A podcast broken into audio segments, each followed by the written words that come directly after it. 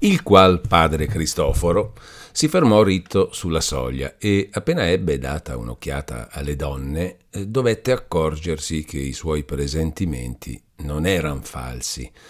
Onde, con quel tono di interrogazione che va incontro a una trista risposta, alzando la barba con un moto leggero della testa all'indietro, disse Ebbene? Lucia rispose con uno scoppio di pianto. La madre cominciava a far le scuse d'aver osato, ma il frate s'avanzò e, messosi a sedere sur un panchetto a tre piedi, troncò i complimenti dicendo a Lucia Quietatevi, povera figliuola, e voi, disse poi ad Agnese, raccontatemi cosa c'è. Mentre la buona donna faceva alla meglio la sua dolorosa relazione, il frate diventava di mille colori e ora alzava gli occhi al cielo, ora batteva i piedi. Terminata la storia si coprì il volto con le mani ed esclamò Oh Dio benedetto, fino a quando? Ma senza compir la frase, voltandosi di nuovo alle donne, Poverette, disse, Dio vi ha visitate. Povera Lucia. Non ci abbandonerà, padre, disse questa singhiozzando. Abbandonarvi, rispose. E con che faccia potrei io chiedere a Dio qualcosa per me quando v'avessi abbandonata? Voi in questo stato, voi che egli mi confida. Non vi perdete d'animo, egli v'assisterà, egli vede tutto. Egli può servirsi anche d'un uomo da nulla, come son io, per confondere un... Vediamo, pensiamo quel che si possa fare. Così dicendo, appoggiò il gomito sinistro sul ginocchio, chinò la fronte nella palma e con la destra strinse la barba e il mento, come per tener ferme e unite tutte le potenze dell'animo.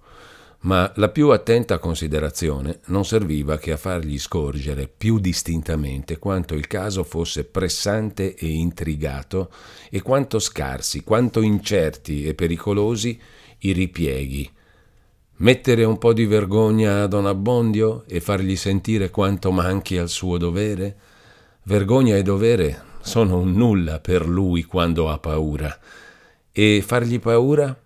Che mezzi ho io mai di fargliene una che superi quella che ha d'una schioppettata? Informar di tutto il cardinale arcivescovo e invocar la sua autorità? Ci vuol tempo. E intanto? E poi? Quando anche questa povera innocente fosse maritata. Sarebbe questo un freno per quell'uomo? Chissà a qual segno possa arrivare. E resistergli come? Ah, se potessi, pensava il povero frate, se potessi tirar dalla mia i miei frati di qui, quei di Milano, ma non è un affare comune, sarei abbandonato. Costui fa l'amico del convento, si spaccia per partigiano dei Cappuccini, e i suoi bravi non son venuti più d'una volta a ricoverarsi da noi?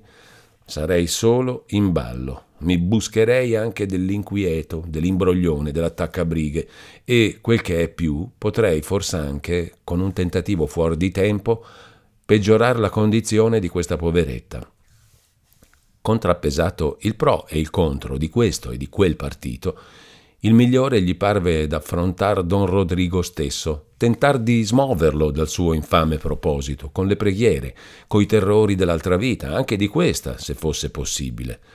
Alla peggio si potrebbe almeno conoscere, per questa via, più distintamente quanto colui fosse ostinato nel suo sporco impegno, scoprir di più le sue intenzioni e prender consiglio da ciò. Mentre il frate stava così meditando, Renzo, il quale, per tutte le ragioni che ognuno può indovinare, non sapeva star lontano da quella casa, era comparso sull'uscio, ma visto il padre sopra pensiero e le donne che facevano cenno di non disturbarlo, si fermò sulla soglia in silenzio. Alzando la faccia per comunicare alle donne il suo progetto, il frate s'accorse di lui e lo salutò in un modo che esprimeva un'affezione consueta, resa più intensa dalla pietà. Le hanno detto, padre? gli domandò Renzo con voce commossa. Purtroppo, e per questo son qui. Che dice di quel birbone? Che vuoi che io dica di lui? Non è qui a sentire, che gioverebbero le mie parole. Dico a te, il mio Renzo, che tu confidi in Dio e che Dio non t'abbandonerà. Benedette le sue parole, esclamò il giovane. Lei non è di quelli che dan sempre torto a poveri, ma il signor curato e quel signor dottore delle cause perse. Non rivangare quello che non può servire ad altro che a inquietarti inutilmente. Io sono un povero frate, ma ti ripeto quel che ho detto a queste donne. Per quel poco che posso non v'abbandonerò. Oh, lei non è come gli amici del mondo, ciarloni, chi avesse creduto alle proteste che mi facevano costoro nel buon tempo. Eh, eh, erano pronti a dare il sangue per me, ma avrebbero sostenuto contro il diavolo. Se io avessi avuto un nemico, bastava che mi lasciassi intendere, avrebbe finito presto di mangiar pane, e ora, se vedesse come si ritirano, a questo punto, alzando gli occhi al volto del padre, vide che era tutto rannuvolato e s'accorse d'aver detto ciò che conveniva tacere. Ma volendo raccomodarla, s'andava intrigando e imbrogliando. Volevo dire, non intendo dire, cioè volevo dire... Cosa volevi dire? E che? Tu avevi dunque cominciato a guastar l'opera mia prima che fosse intrapresa. Buon per te che sei stato disingannato in tempo, che tu andavi in cerca d'amici. Quali amici? Che non t'avrebbero potuto aiutare neppur volendo, e cercavi di perder quel solo che lo può e lo vuole. Non sai tu che Dio è l'amico dei tribolati che confidano in Lui? Non sai tu che a metter fuori l'unghie il debole non ci guadagna? E quando pure... A questo punto afferrò fortemente il braccio di Renzo il suo aspetto, senza perdere d'autorità, s'atteggiò d'una compunzione solenne, gli occhi s'abbassarono, la voce divenne lenta e come sotterranea. Quando pure è un terribile guadagno. Renzo, vuoi tu confidare in me? Che dico in me, omiciattolo fraticello? Vuoi tu confidare in Dio? Oh sì, rispose Renzo. Quello è il Signore davvero. Ebbene, prometti che non affronterai, che non provocherai nessuno, che ti lascerai guidare da me. Lo prometto. Lucia fece un gran respiro come se le avesse levato un peso d'addosso e Agnese disse Bravo figliuolo. Sentite figliuoli, riprese fra Cristoforo, io anderò oggi a parlare a quell'uomo. Se Dio gli tocca il cuore e dà forza alle mie parole, bene, se no egli ci farà trovare qualche altro rimedio. Voi intanto statevi quieti, ritirati, scansate le ciarle, non fatevi vedere. Stasera o domattina al più tardi mi rivedrete. Detto questo, troncò tutti i ringraziamenti e le benedizioni e partì.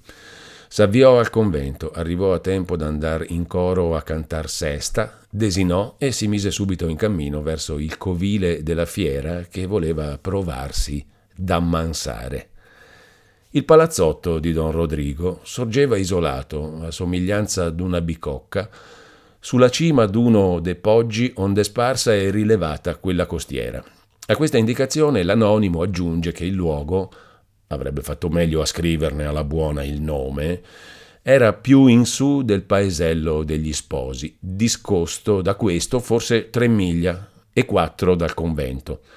A piede del poggio dalla parte che guarda a mezzogiorno e verso il lago, giaceva un mucchietto di casupole abitate da contadini di Don Rodrigo, ed era come la piccola capitale del suo piccol regno.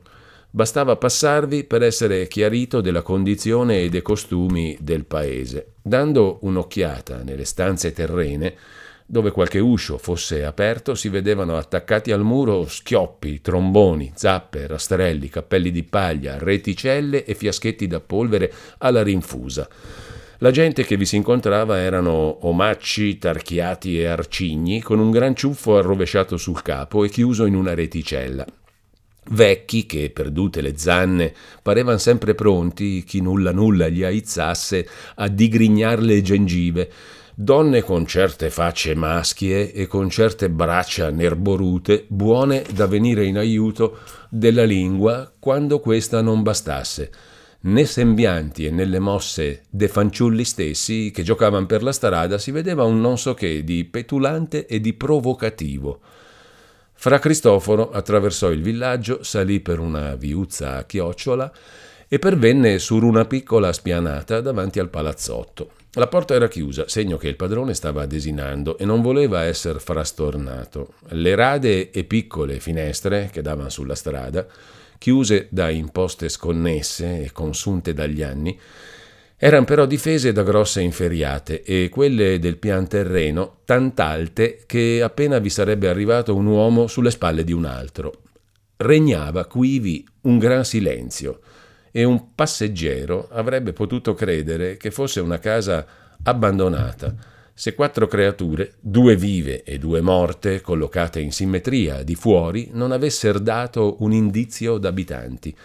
Due grandi avvoltoi con l'ali spalancate e coteschi penzoloni, l'uno spennacchiato e mezzo roso dal tempo, l'altro ancor saldo e pennuto, erano inchiodati ciascuno su un battente del portone e due bravi, sdraiati, ciascuno su una delle panche poste a destra e a sinistra, facevano la guardia, aspettando d'essere chiamati a godere gli avanzi della tavola del Signore.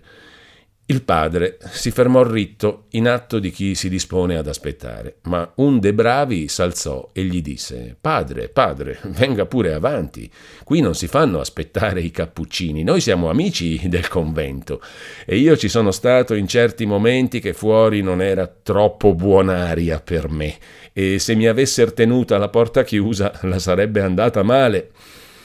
Così dicendo, diede due picchi col martello. A quel suono risposero subito di dentro gli urli e le strida di mastini e di cagnolini e pochi momenti dopo giunse borbottando un vecchio servitore, ma veduto il padre gli fece un grande inchino, acquietò le bestie con le mani e con la voce, introdusse l'ospite in un angusto cortile e richiuse la porta. Accompagnatolo poi in un salotto e guardandolo con una cert'aria di maraviglia e di rispetto, disse Non è lei il padre Cristoforo di Pescarenico? Per l'appunto. Lei qui? Come vedete, buon uomo. Sarà per far del bene, del bene, continuò mormorando tra i denti e rincamminandosi. Se ne può far per tutto. Attraversati due o tre altri salotti oscuri, arrivarono all'uscio della sala del convito. Quivi un gran frastono confuso di forchette, di coltelli, di bicchieri, di piatti e soprattutto di voci discordi che cercavano a vicenda di soverchiarsi.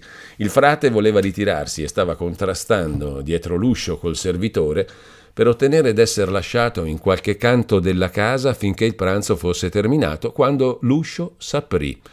Un certo conte Attilio, che stava seduto in faccia, era un cugino del padron di casa e abbiamo già fatta menzione di lui senza nominarlo, veduta una testa rasa e una tonaca e accortosi dell'intenzione modesta del buon frate, ehi, ehi, gridò, non ci scappi, padre Riverito, avanti, avanti.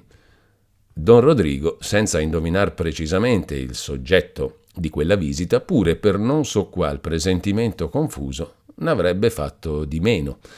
Ma poiché lo spensierato d'Attilio aveva fatta quella gran chiamata, non conveniva a lui di tirarsene indietro e disse Venga, padre, venga. Il padre s'avanzò, inchinandosi al padrone e rispondendo a due mani ai saluti decommensali. L'uomo onesto in faccia al malvagio Piace generalmente, non dico a tutti, immaginarselo con la fronte alta, con lo sguardo sicuro, col petto rilevato, con lo scilinguagnolo bene sciolto. Nel fatto, però, per fargli prendere quell'attitudine si richiedono molte circostanze, le quali ben di rado si riscontrano insieme. Perciò non vi maravigliate se fra Cristoforo, col buon testimonio della sua coscienza, col sentimento fermissimo della giustizia della causa che veniva a sostenere, con un sentimento misto d'orrore e di compassione per don Rodrigo, stesse con una cert'aria di suggezione e di rispetto alla presenza di quello stesso don Rodrigo che era lì in capo di tavola in casa sua, nel suo regno, circondato d'amici, d'omaggi, di tanti segni della sua potenza, con un viso da far morire in bocca a chi si sia una preghiera nonché un consiglio, nonché una correzione, nonché un rimprovero.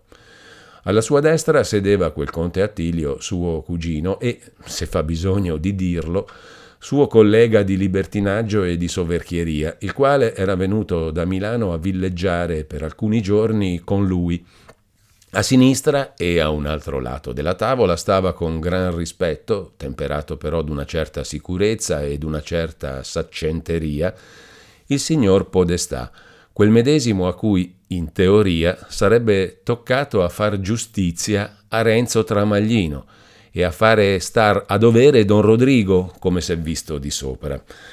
In faccia al podestà, in atto d'un rispetto il più puro, il più sviscerato, sedeva il nostro dottor Azzecca Garbugli in cappa nera e col naso più rubicondo del solito, in faccia ai due cugini, due convitati oscuri, de quali la nostra storia dice soltanto che non facevano altro che mangiare, chinare il capo, sorridere e approvare ogni cosa che dicesse un commensale e a cui un altro non contraddicesse.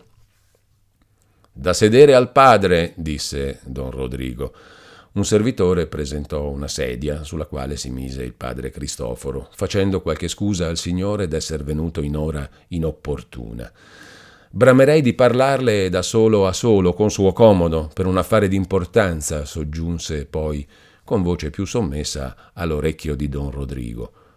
Bene, bene, parleremo, rispose questo, ma intanto si porti da bere al padre.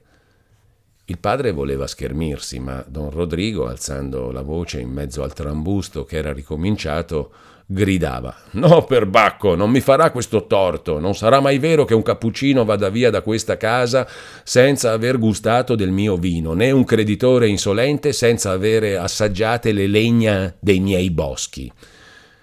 Queste parole eccitarono un riso universale e interruppero un momento la questione che s'agitava caldamente tra i commensali. Un servitore, portando su una sottocoppa un'ampolla di vino e un lungo bicchiere in forma di calice, lo presentò al padre, il quale, non volendo resistere a un invito tanto pressante dell'uomo che gli premeva tanto di farsi propizio, non esitò a mescere e si mise a sorbir lentamente il vino. L'autorità del tasso non serve al suo assunto, signor Podestà riverito, anzi è contro di lei, riprese a urlare il conte Attilio.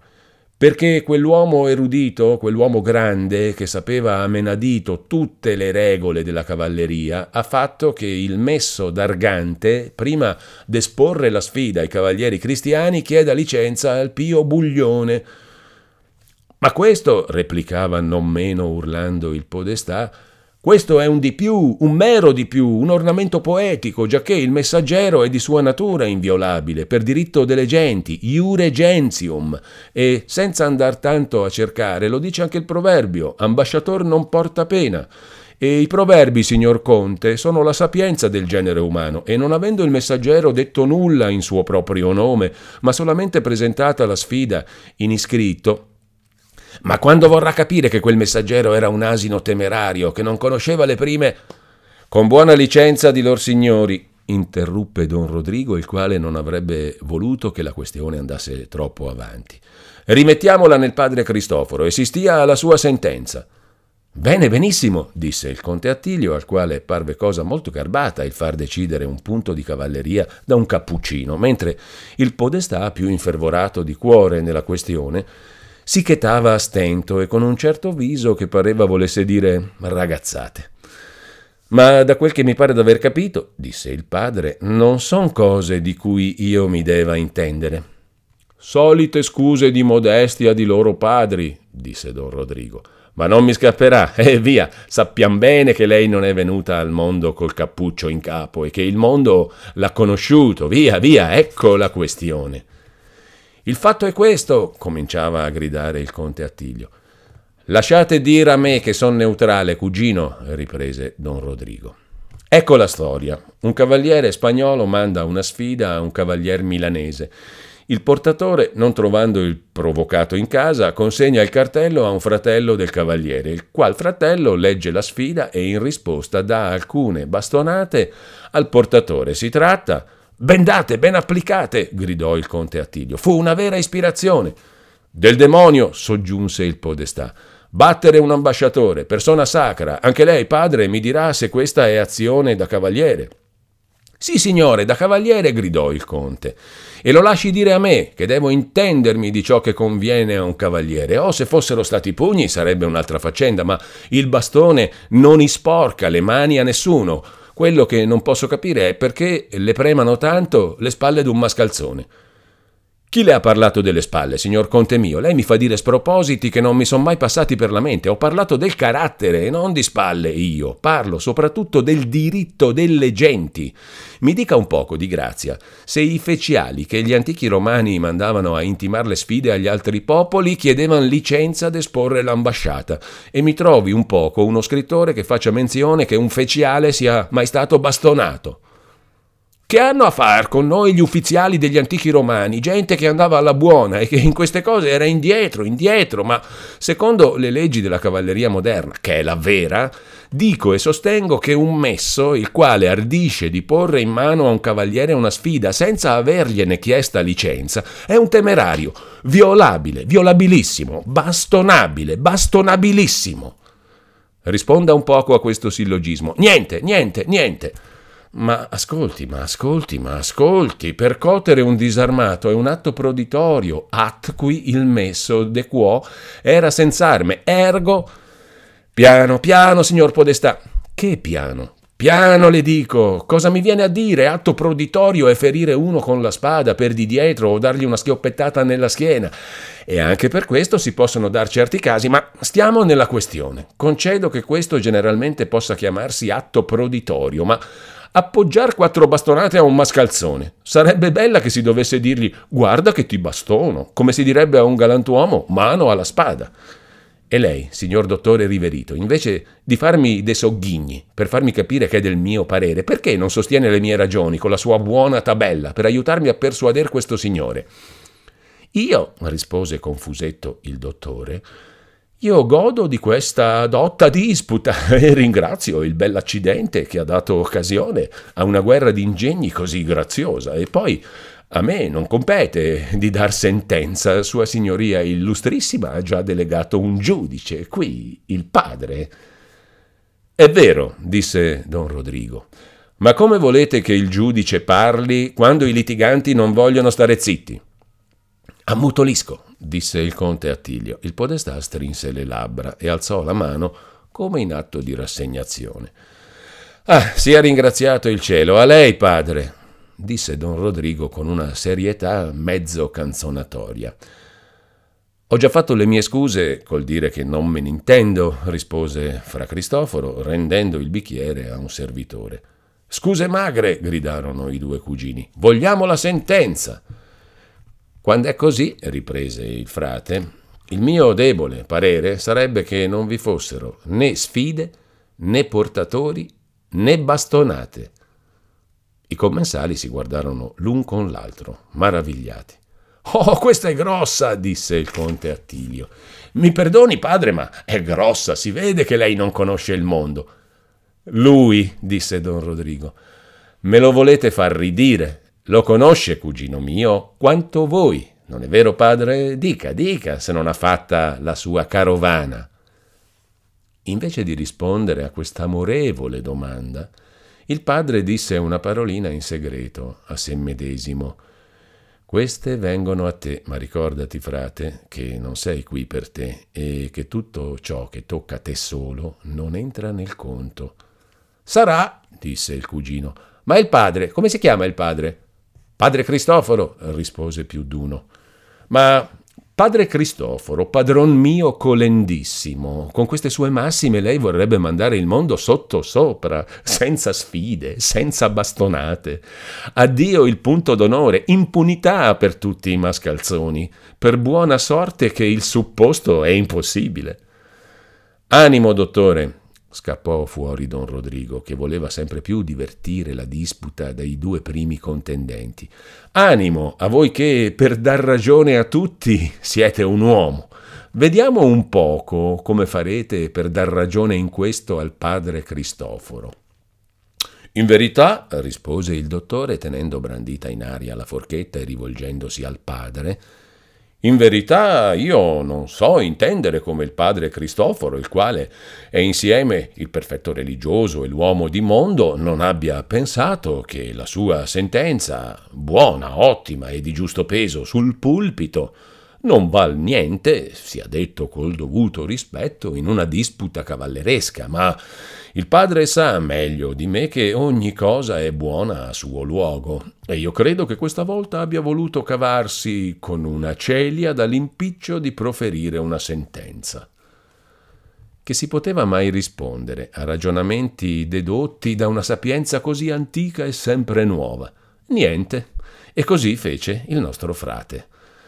Ma don Rodrigo, per voler troncare quella questione, ne venne a suscitare un'altra. A proposito, disse, ho sentito che a Milano correvan voci d'accomodamento. Il lettore sa che in quell'anno si combatteva per la successione al ducato di Mantova, del quale, alla morte di Vincenzo Gonzaga, che non aveva lasciata prole legittima, era entrato in possesso il duca di Nevers, suo parente più prossimo. Luigi XIII, ossia il cardinale di Richelieu, sosteneva quel principe, suo ben affetto e naturalizzato francese. Filippo IV, ossia il conte d'Olivares, comunemente chiamato il conte duca, non lo voleva lì per le stesse ragioni e gli aveva mosso guerra. Siccome poi quel ducato era feudo dell'impero, così le due parti s'adoperavano con pratiche, con istanze, con minacce presso l'imperatore Ferdinando II, la prima perché accordasse l'investitura al nuovo duca, la seconda perché gliela negasse, anzi aiutasse a cacciarlo da quello stato. Non sono lontano dal credere, disse il conte Attilio, che le cose si possano accomodare. Ho certi indizi. Non creda, signor Conte, non creda, interruppe il podestà. Io in questo cantuccio posso saperle le cose, perché il signor Castellano spagnolo, che per sua bontà mi vuole un po' di bene, e per essere il figliuolo d'un creato del Conte Duca, è informato d'ogni cosa. Le dico che a me accade ogni giorno di parlare in Milano con ben altri personaggi e so di buon luogo che il Papa, interessatissimo com'è per la pace, ha fatto proposizioni. Così deve essere, la cosa è in regola, Sua Santità fa il suo dovere, un Papa deve sempre metter bene tra i principi cristiani, ma il Conte Duca ha la sua politica e... Eh, eh, eh, sa lei, signor mio, come la pensi l'imperatore in questo momento? Crede lei che non ci sia altro che Mantova a questo mondo? Le cose a cui si deve pensare sono molte, signor mio. Sa lei, per esempio, fino a che segno l'imperatore possa ora fidarsi di quel suo principe di Valdistano o di Vallistain? O, o come lo chiamano, e se il nome legittimo in lingua alemanna, interruppe ancora il podestà, è Wallensteino, come l'ho sentito proferire più volte dal nostro signor castellano spagnolo, ma stia pur di buon animo che... Mi vuole insegnare? riprendeva il conte. Ma don Rodrigo gli diè d'occhio per fargli intendere che per amor suo cessasse di contraddire. Il conte tacque e il podestà come un bastimento disimbrogliato da una secca, continuò a vele gonfie il corso della sua eloquenza. Wallensteino mi dà poco fastidio perché il conte duca ha l'occhio a tutto e per tutto e se Wallensteino vorrà fare il bell'umore, saprà ben lui farlo rigar diritto, con le buone o con le cattive. Ha l'occhio per tutto, dico, e le mani lunghe. E se ha fisso il chiodo, come l'ha fisso, e giustamente, da quel gran politico che è, che il signor duca di Niver non metta le radici in Mantova, il signor duca di Niver non ce le metterà. E il signor cardinale di Richelieu farà un buco nell'acqua. Mi fa pur ridere quel caro signor cardinale a voler cozzare con un conte duca, con un Olivares, dico il vero, che vorrei rinascere di qui a dugent'anni per sentire cosa diranno i posteri di questa bella pretensione. Ci vuole altro che invidia. Testa vuole essere, e teste come la testa d'un conte duca ce n'è una sola al mondo, il conte duca, signori miei proseguiva il podestà, sempre col vento in poppa e un po' maravigliato anche lui di non incontrar mai uno scoglio, il conte duca è una volpe vecchia, parlando col dovuto rispetto, che farebbe perdere la traccia a chi si sia e quando accenna a destra si può essere sicuri che batterà a sinistra, ond'è che nessuno può mai vantarsi di conoscere i suoi disegni. E quegli stessi che devono metterli in esecuzione, quegli stessi che scrivono i dispacci, non ne capisco niente. Io posso parlare con qualche cognizione di causa, perché quel brav'uomo del signor Castellano si degna di trattenersi meco con qualche confidenza. Il conte duca, viceversa, sa a puntino cosa bolle in pentola di tutte le altre corti. E tutti quei politiconi, che ce n'è di diritti assai, non si può negare, hanno appena immaginato un disegno che il conte duca te l'ha già indovinato, con quella sua testa, con quelle sue strade coperte, con quei suoi fili tesi per tutto. Quel pover'uomo del cardinale di Ricilliu tenta di qua, fiuta di là, suda, si ingegna e poi, quando gli è riuscito di scavare una mina, trova la contrammina già belle fatta dal conte duca. Sa il cielo quando il podestà avrebbe preso terra, ma don Rodrigo, stimolato anche da Versacci che faceva il cugino, si voltò all'improvviso come se gli venisse un'ispirazione a un servitore e gli accennò che portasse un certo fiasco. Signor Podestà, signori miei, disse poi, un brindisi al conte duca e mi sapranno dire se il vino sia degno del personaggio. Il podestà rispose con un inchino nel quale traspariva un sentimento di riconoscenza particolare, perché tutto ciò che si faceva o si diceva in onore del conte duca lo riteneva in parte come fatto a sé. Viva mill'anni Don Gasparo Guzman, conte d'Olivares, duca di San Lucar, gran privato del re Don Filippo il Grande, nostro signore! esclamò alzando il bicchiere. Privato, chi non lo sapesse, era il termine in uso a quei tempi per significare il favorito d'un principe. Viva mill'anni! risposero tutti. Servite il padre, disse don Rodrigo. Mi perdoni, rispose il padre, ma ho già fatto un, un disordine e non potrei. Come? disse don Rodrigo. Si tratta d'un brindisi al conte duca. Vuol dunque far credere che la tenga dai navarrini? Così si chiamavano allora per ischerno i francesi dai principi di Navarra che avevano cominciato con Enrico IV a regnar sopra di loro. A tale scongiuro convenne bere. Tutti i commensali proruppero in esclamazioni e in elogi del vino, fuorché il dottore, il quale, col capo alzato, con gli occhi fissi, con le labbra strette, esprimeva molto più che non avrebbe potuto far con parole. Che ne dite, dottore? domandò don Rodrigo. Tirato fuori del bicchiere un naso più vermiglio e più lucente di quello, il dottore rispose, battendo con enfasi ogni sillaba, Dico, proferisco, sentenzio, che questo è l'Olivares de Vini, censui et ineam ivi sententiam che un liquor simile non si trova in tutti i ventidue regni del Re nostro Signore, che Dio guardi. Dichiaro e definisco che i pranzi dell'illustrissimo signor Don Rodrigo vincono le cene degli Ogabalo e che la carestia è bandita e confinata in perpetuo da questo palazzo dove siede e regna la splendidezza Ben detto, ben definito, gridarono a una voce i commensali, ma quella parola, carestia, che il dottore aveva buttata fuori a caso, rivolse in un punto tutte le menti a quel tristo soggetto e tutti parlarono della carestia. Qui andavano tutti d'accordo, almeno nel principale, ma il fracasso era forse più grande che se ci fosse stato disparere. Parlavano tutti insieme. Non c'è carestia, diceva uno, sono gli incettatori. E i fornai, diceva un altro, che nascondono il grano, impiccarli. Appunto, impiccarli, senza misericordia. De buoni processi, gridava il podestà. Che processi? gridava più forte il conte Attilio. Giustizia sommaria, pigliarne tre o quattro o cinque o sei di quelli che, per voce pubblica, sono conosciuti come i più ricchi e i più cani e impiccarli. Esempi, esempi, senza esempi non si fa nulla. Impiccarli, impiccarli e salterà fuori grano da tutte le parti. Chi, passando per una fiera, si è trovato a goder l'armonia che fa una compagnia di cantambanchi quando tra una sonata e l'altra ognuno accorda il suo strumento, facendolo stridere quanto più può, a fine di sentirlo distintamente in mezzo al rumore degli altri, Si immagini che tale fosse la consonanza di quei, se si può dire, discorsi. S'andava intanto mescendo e rimescendo di quel tal vino e le lodi di esso venivano, come era giusto, frammischiate alle sentenze di giurisprudenza economica, sicché le parole che s'udivano più sonore e più frequenti erano ambrosia e impiccarli Don Rodrigo intanto dava delle occhiate al solo che stava zitto e lo vedeva sempre lì, fermo, senza dar segno di impazienza né di fretta, senza far atto che tendesse a ricordare che stava aspettando, ma in aria di non voler andarsene prima d'essere stato ascoltato. L'avrebbe mandato a spasso volentieri e fatto di meno di quel colloquio, ma congedare un cappuccino senza avergli dato udienza non era secondo le regole della sua politica.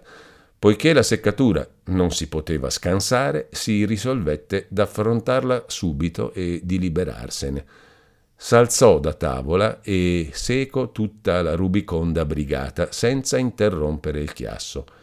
Chiesta poi licenza agli ospiti, s'avvicinò in atto contegnoso al frate, che s'era subito alzato con gli altri. Gli disse Eccomi, a sua comandi, e lo condusse in un'altra sala.